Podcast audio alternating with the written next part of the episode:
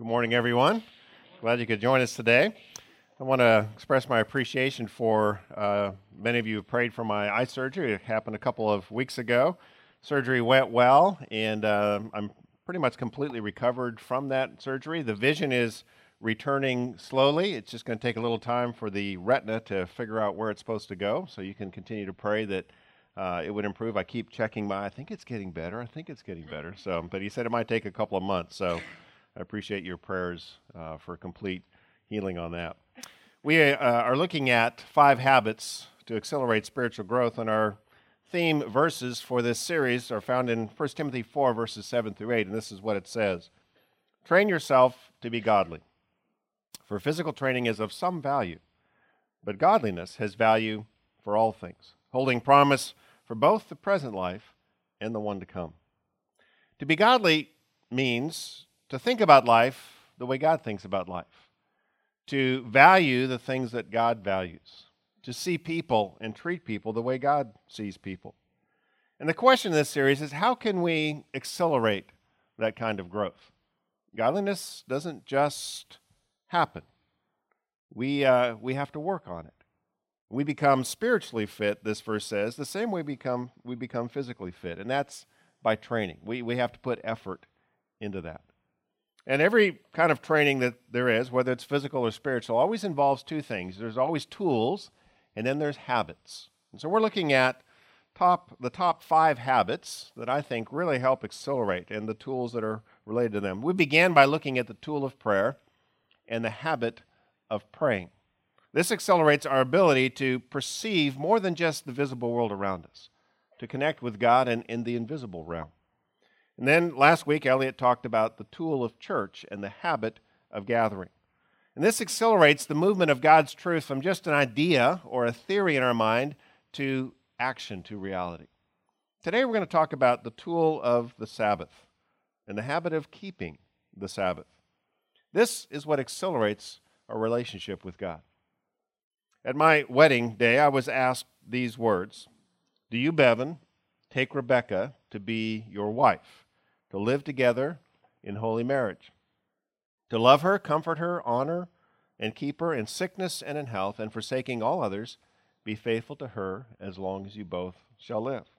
And I said, I do. And she said, I do. And we were married.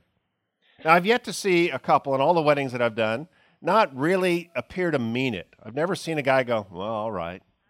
Or a gal go, I guess I have to now. Every time someone says I do, you can tell that they really mean it. This is called a declaration of intent, and they really intend to stick to these words. So, why is it then that so many marriages fail and every single marriage struggles? Well, it's because the declarations of intent have to show up on the calendar, they have to become real. And when Rebecca and I have struggled, it's usually not because our intentions towards each other have shifted. It's usually because of our schedule. You know, we've gotten busy and consumed with the pressures of life, and then we've gotten short with each other, and then we've gotten sideways with each other, and then we've got a big problem. And so for us, it turns out that the habit of carving out time has really helped us. Time for each other, time for our relationship has really helped us put feet to the intentions that we declared almost 32 years ago to each other. Now, I know that doesn't sound very romantic. I mean, what movie shows a couple in love pulling out their calendars or their phones and trying to sync up a time where they could spend a moment together? No, in the movies, you know, they're so in love, they can't stand spending a single moment apart from each other. But in real life, you have jobs and, and you have kids and you have problems and you have different interests. And so, if the relationship is going to survive, it needs to show up on your calendar. And it's the same with God. If you intend to have a relationship with God, He must become a part of your schedule. It's not enough just to have honest intentions in that direction. And at the beginning of creation, God put Himself on the weekly calendar. He did this when He created the seventh day. He rested on that seventh day. Now, God rested on that seventh day not because He needed a break, but because we do. He was creating at that point the seven day week. This is why we don't have just an endless number of days. I mean, for animals, that's the way life is. It just kind of goes on and on and on. There isn't a sense of weeks, but for us, we we live on a on a weekly basis. It's unique to us. It, th- this is for us. There are no celestial bodies in the heavens to mark the week like there is for a day or for a month or for a year. You know, the sun lets us know when it's day, the moon lets us know when it's night and when a month has passed. The position of the stars let us know when a year has passed, but there's no marker, there, there's nothing in the heavens that tell us it's Monday. There's nothing in the skies that tell us this. Creation does not enforce this. The only reason that there is a week that is seven days long is because God rested on the seventh day. And in doing so, what he was saying is schedule me in at least every seven days. In the fourth of the Ten Commandments, he makes it very clear in Exodus 20, verse 8. It simply says this Remember the Sabbath day by keeping it holy. Two words, two simple words that describe what needs to occur one day out of seven. It needs to be a Sabbath day, and it needs to be a holy day. Let's look at both. First of all, a Sabbath. A Sabbath is designed to be a day for us to recharge. God didn't say, keep Tuesday or Thursday or Saturday. He said, Sabbath day. The word Sabbath, or Shabbat as it's pronounced in Hebrew, simply means to stop working. It's a very clear definition. Just stop working. I mean, the word itself, Shabbat, almost sounds like just stop working. Shabbat. Knock it off. Put it down. Stop working. Now, the Jewish tradition was, was on Saturday. And since the resurrection of Christ, Christians have chosen Sunday to mark the day that Jesus rose from the grave. But the day isn't the primary issue. The important part is that it, this is a habit, that this is a one day in seven habit for us. We are to set aside one day a week to rest. Now, that doesn't sound very spiritual, does it? I mean, if you would imagine God's going to take one day, and He's going to say, Look, you, you, can, you have six to do work and do all the things you need to do, but there's one day that, that's, that's going to be mine. And you would think, Well, God, what would you want us to do on that day? And God says, I'd like you to rest. Huh.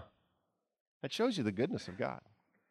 He knows what we need. He created us, He knows we need to rest. Now, I want to give you a few practical suggestions on this because, particularly in this culture, we, we don't do this very much. I mean, we, we may have a weekend, but we don't rest. We don't recharge very often. I'm going to use Ecclesiastes 4, verse 8, and this is a, a statement that King Solomon, an ancient king in Israel, made in a description of someone, a, a, man who is clearly experiencing burnout. This may have been a description of himself at one point. He's not really clear on who this is. But this is the description Ecclesiastes 4, verse 8. Says, There was a man all alone. He had neither son nor brother. There was no end to his toil, yet his eyes were not content with his wealth. For whom am I toiling? he asked, and why am I depriving myself of enjoyment?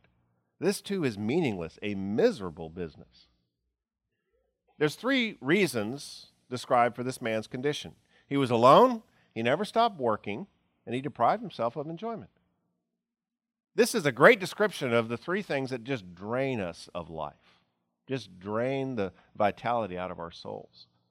And so the opposite is how we are filled up, it's how we are recharged. The three R's Maybe this will help you remember them. The first R is relationships. It says he was all alone.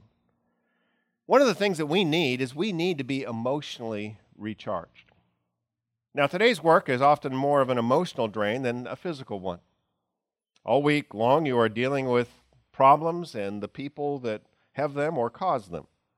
And by the end of the week, you're drained, probably both physically and emotionally.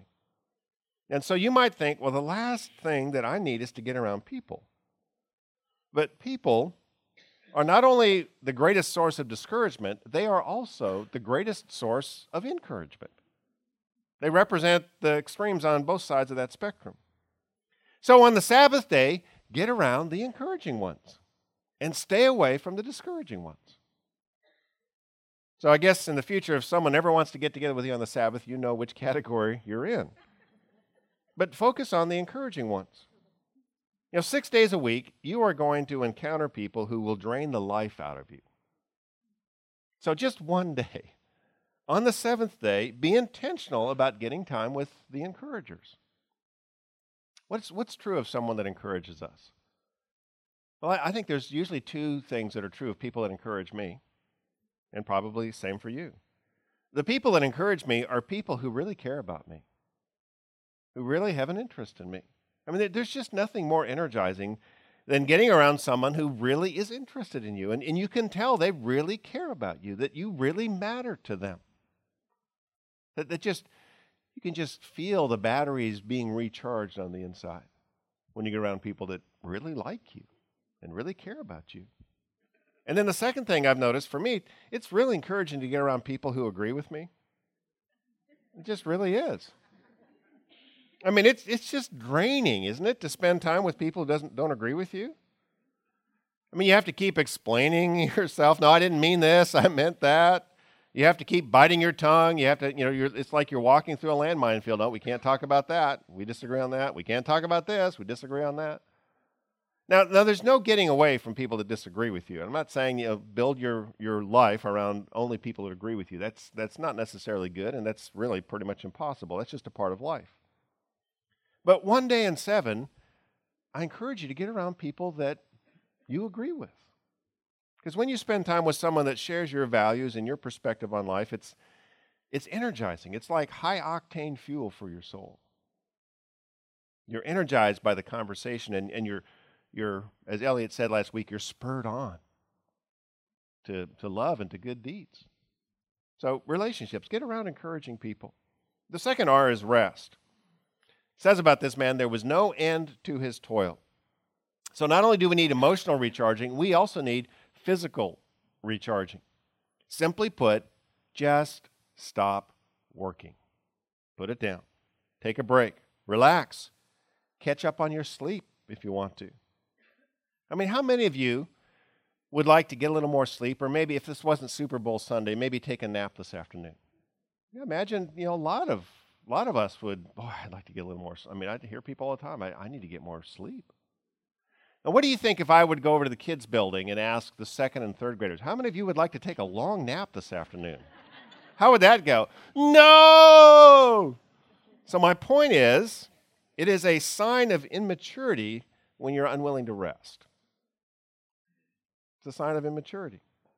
You know, they're, obviously they're crunch times when you, you've got to you've got to work hard and and, and push through. But if that becomes a pattern, and if that blows through the Sabbath, then really it's an indication that you're just unwilling to trust God. You know, on the page of the Old Testament and also in the New Testament, one of the main reasons people didn't do the Sabbath is because they were unwilling to trust God to take care of them if they didn't work that one day. That's really what it is. It's like, I, have got to get this done. So, so God can't help.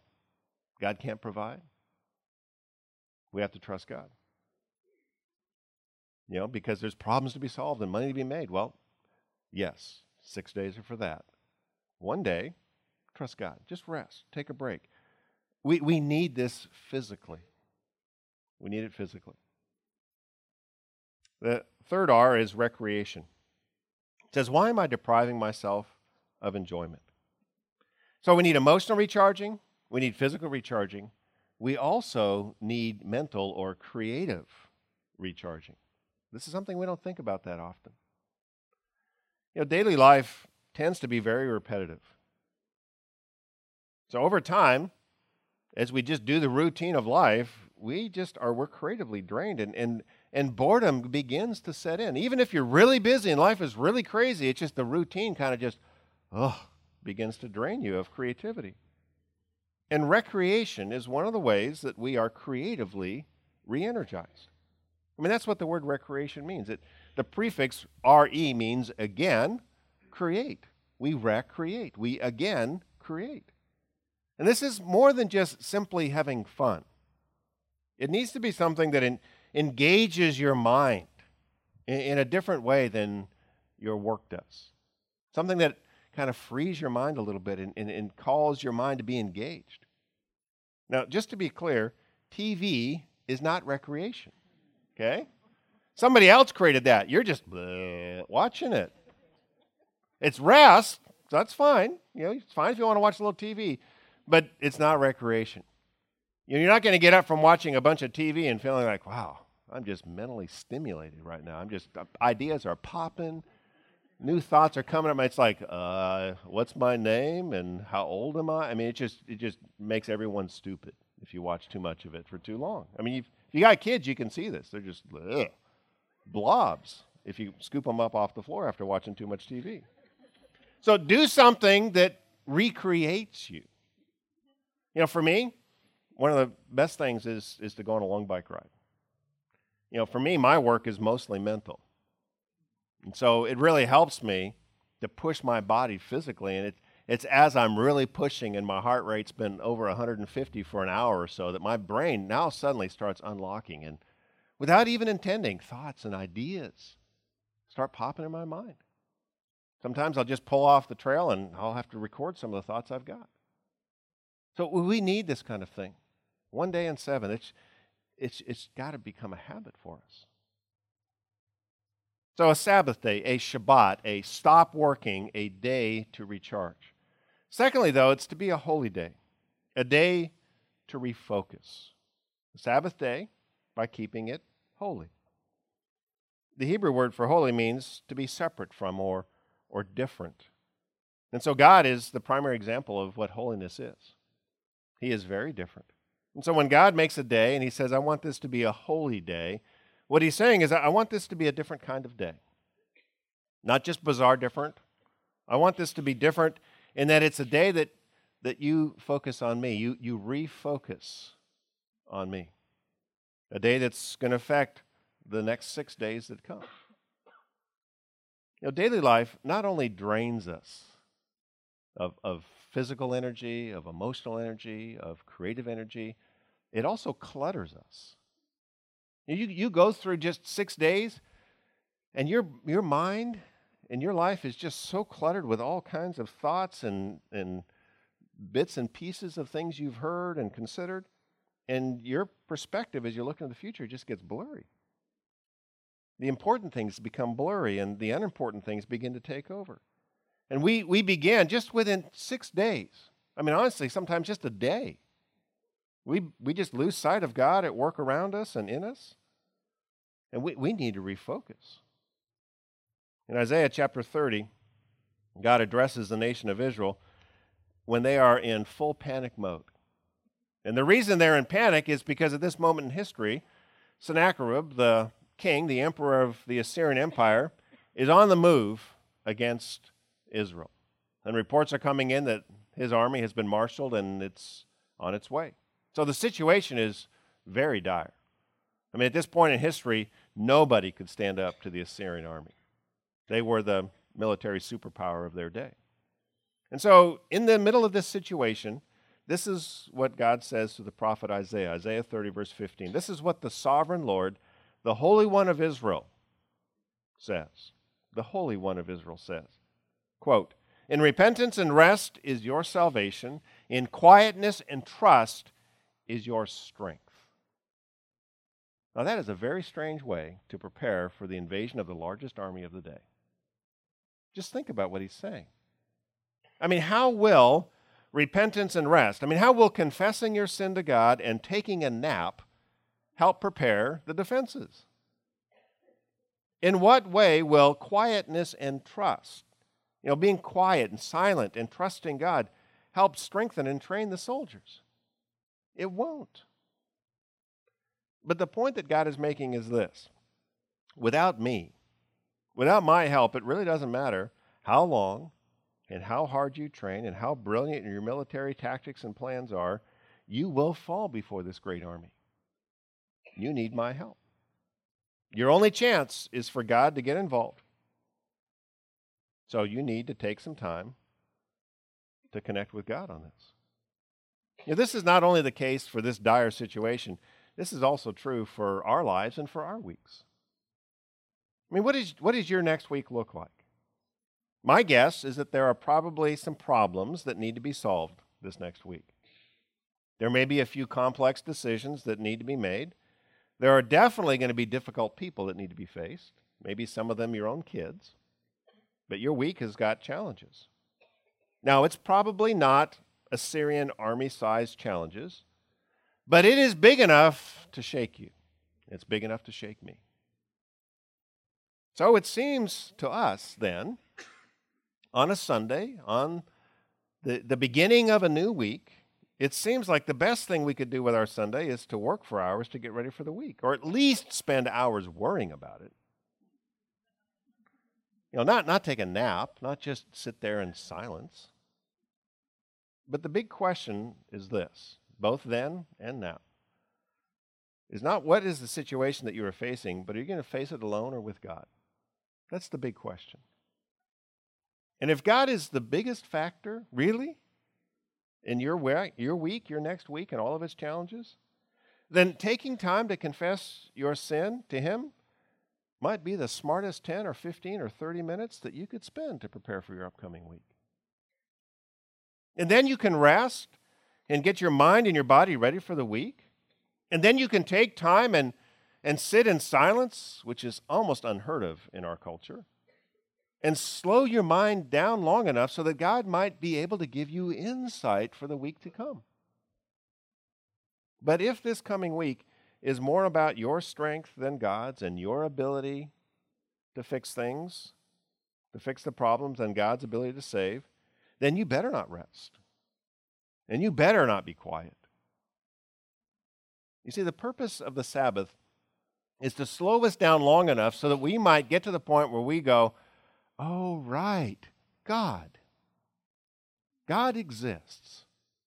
He is the single largest factor in my life and in my future. We just forget that. I'm not alone. We need to remember this. It's not all up to me. We need to remember this.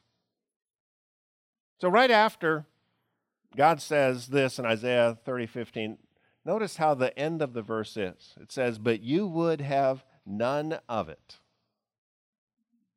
God says, The Assyrian army is coming. Repentance and rest is your salvation, and quietness and trust is your strength, but you would have none of it. You basically said, Yeah, we're not doing that. There is no way we're doing that. And in doing so, they set aside the real preparation for the coming challenges. And God goes on in these next few verses to describe what a refusal to do this practically means. He says you're setting aside the practice of three habits that will really refocus you if you do them, but you would have none of it. What are the three habits? What, what are the three refocusing habits that we get a chance every week to begin our week with? Well, the first habit is slow your pace. And this is such an important part of refocusing. The next verse, Isaiah 30, verse 16 right after they said, "We would, you have none of it." God says, "You said no." you know, just to be clear, no, we're not doing this. We will flee on horses. Therefore, you will flee. You said, "We will ride off on swift horses." Therefore, your pursuers will be swift. You see, when the circumstances of life get worse, we do the same thing that they do. We pick up the pace, right? I mean, that's reasonable. Because problems don't solve themselves and work doesn't get done by doing less. And armies don't stop marching. You need to get on your horse and flee. This was their big plan. We're not going to take time to repent of our sin and to rest and to be quiet before God and to trust Him. We're going to find the fastest horse we can and we're getting out of here. Our life is getting faster, not slower. We're going to pick up the pace. We're not going to slow down the pace the thing that happens both then and now is as we increase the pace of our life, a subtle belief starts seeking into our mind, and that is it's all up to us to save us. It's the horse, it's the hard work, it's whatever I'm doing is, is the single largest factor. So, what does God do in response to that deception? Two things. The first one is my favorite He lets us run.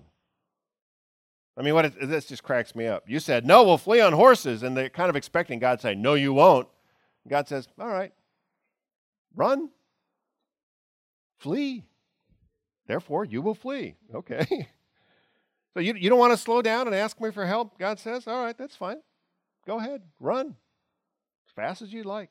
That's your choice. But know this you will never run fast enough to solve your problems. You'll get on your horse, and before long, you'll discover this horse isn't fast enough. I can still hear the army. The problems are still there. My weeks are still full of pressure. I got to get a faster horse. Why? Well, because of the second thing God does. It says, Your pursuers will be swift. When we decide to run like chickens with our heads cut off, God says, All right, get ready. I'm a pretty fast runner. And He sends pursuers. You see, God will see to it that the pace of your life will never be fast enough to solve all of your problems. Because He wants you to turn to Him. And if there was a fast enough horse that could outrun all of your problems, well, we'd, we'd buy that. You know, we, we just let the circumstances of our life drive us to run faster and faster and faster. And what God is basically saying here is your life can be as fast as you want it to be. Well, I'll send pursuers to equal your pace. And the lie we think is, oh, if I just really crank it up right now, and then we did that in our 20s, and then in our 30s, it got faster, and then in our 40s, it's crazy, and now in our 50s, it's absolutely nuts. God says, I'm not tired. Are you getting tired? I'm not even breathing. The pursuers are swift. So we can let the circumstances of our life drive us to run faster and faster and faster and faster, or we can take one day a week to get off our horse, whatever form it is, and slow down and remember that God and not our work is our Savior. You know, when an army is pursuing, it takes a great deal of faith to get off your horse and rest. I mean, let's be honest, this is a challenge for us to do. I mean, you can see the cloud of dust off on the horizon. You can hear the army approaching. Or to update it into a current situation, you can read the emails. And you can hear the sounds of Monday's problems marching your way. But it's when we slow down that we have the chance to hear and see more than our circumstances. We get a chance to see God in the middle of it. We, we need this at least one day in seven. So, slow your pace is the first habit of refocusing. The second habit is regain your perspective. You know, the faster we go, the stupider we are. I mean, that's just the way it is. The faster we go, the less perspective we have. The next verse, Isaiah 30, verse 17, says, Here's what's going to happen. You're on your horse, you're riding as fast as you can. He says, A thousand will flee at the threat of one. At the threat of five, you will all flee away until you're left like a flagstaff on a mountaintop, like a banner on a hill. What's this talking about? What he's saying is the faster you go, the more easily spooked you will become. It'll get to the point where all one person has to say is boo.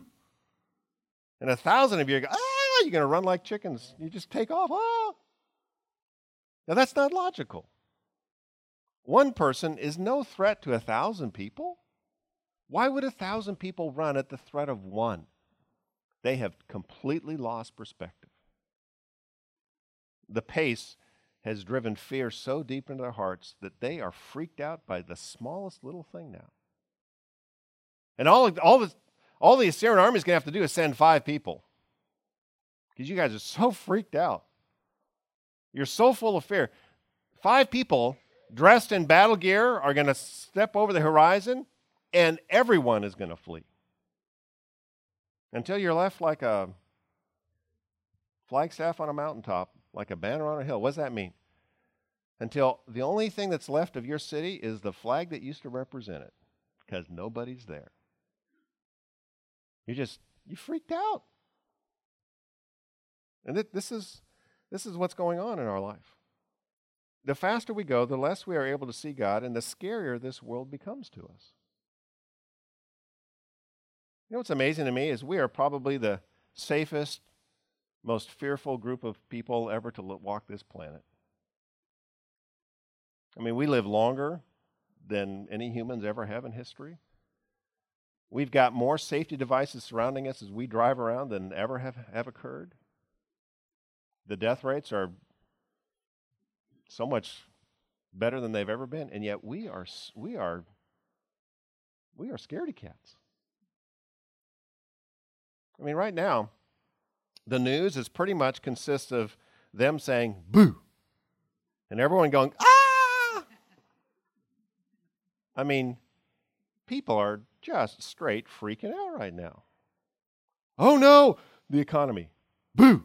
Oh no, the president. Boo. Oh no, the environment or whatever. And I'm not saying that the problems of this world are not real, the problems of your life are not real. They are. But after, for most people, a lifetime of no Sabbaths, the real problems are far scarier to us than they should be.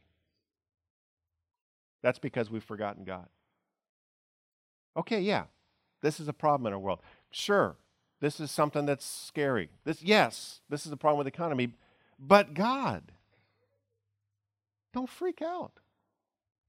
If God is there, then you can actually take a nap as the sound of an army is approaching.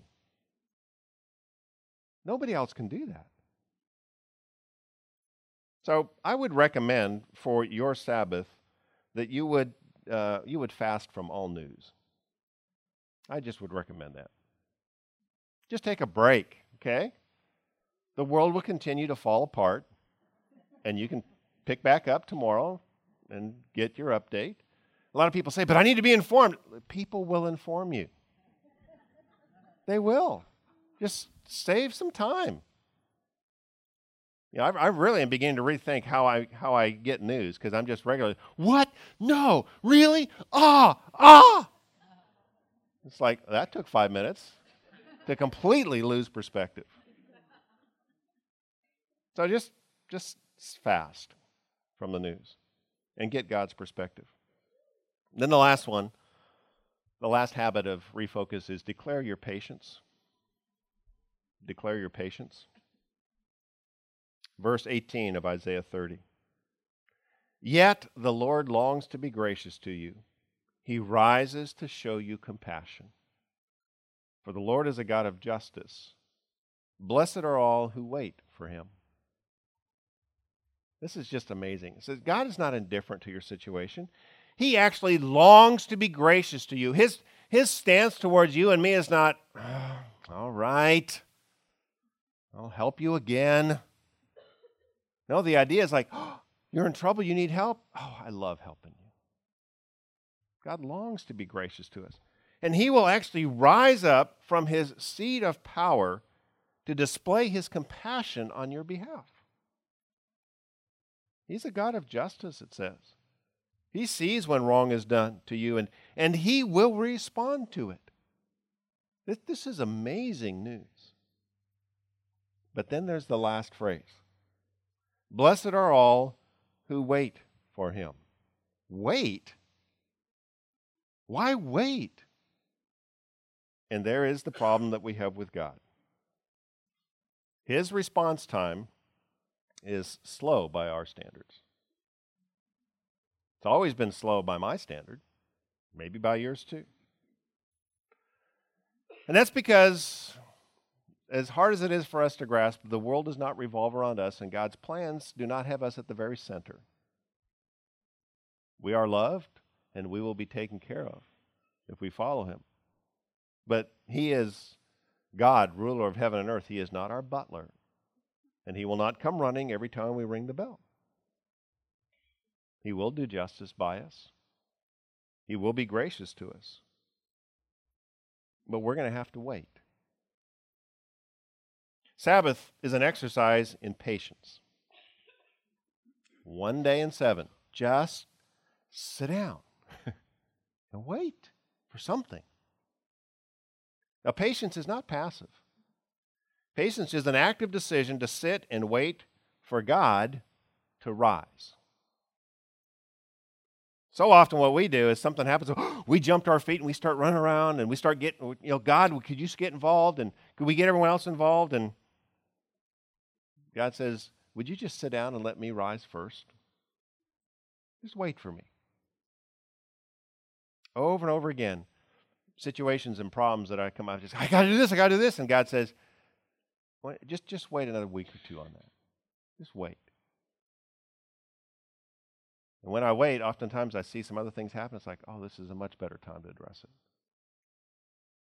We, we just, we're not, we're not good waiters.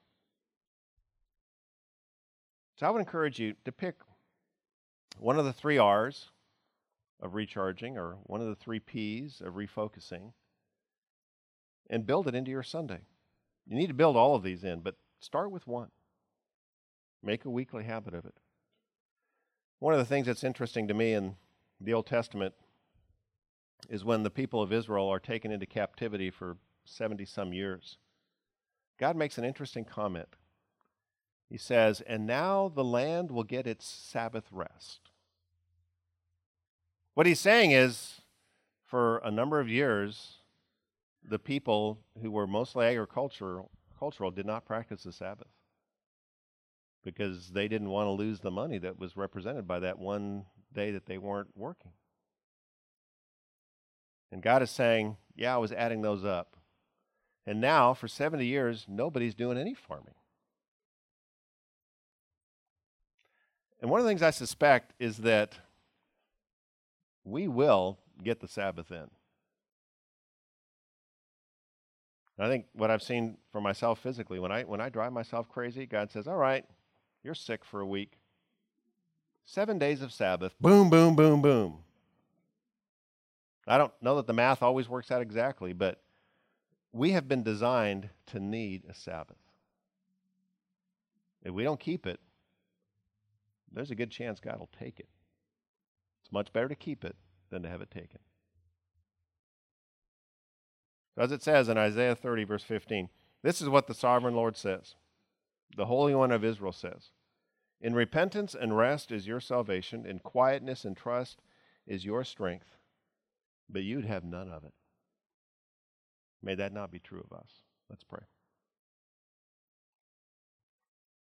Father, we are, well, we're just stunned at your, your love and your compassion for us. You rested not because you need a break, but because you know we would. I pray that you'd help us to trust you enough to, to sit down one day in seven and rest and refocus. I pray you'd speak to each of us about which of these six practices we need to work on first. And that over the course of this year, we, we really would begin to keep the Sabbath. We know that in our culture, every day is very similar. Stores are all open and the work can be done any particular day. And so it's only by our own choice that we will keep this day. Help us, uh, recharge us, and refocus us today. We pray this in your name, Jesus. Amen.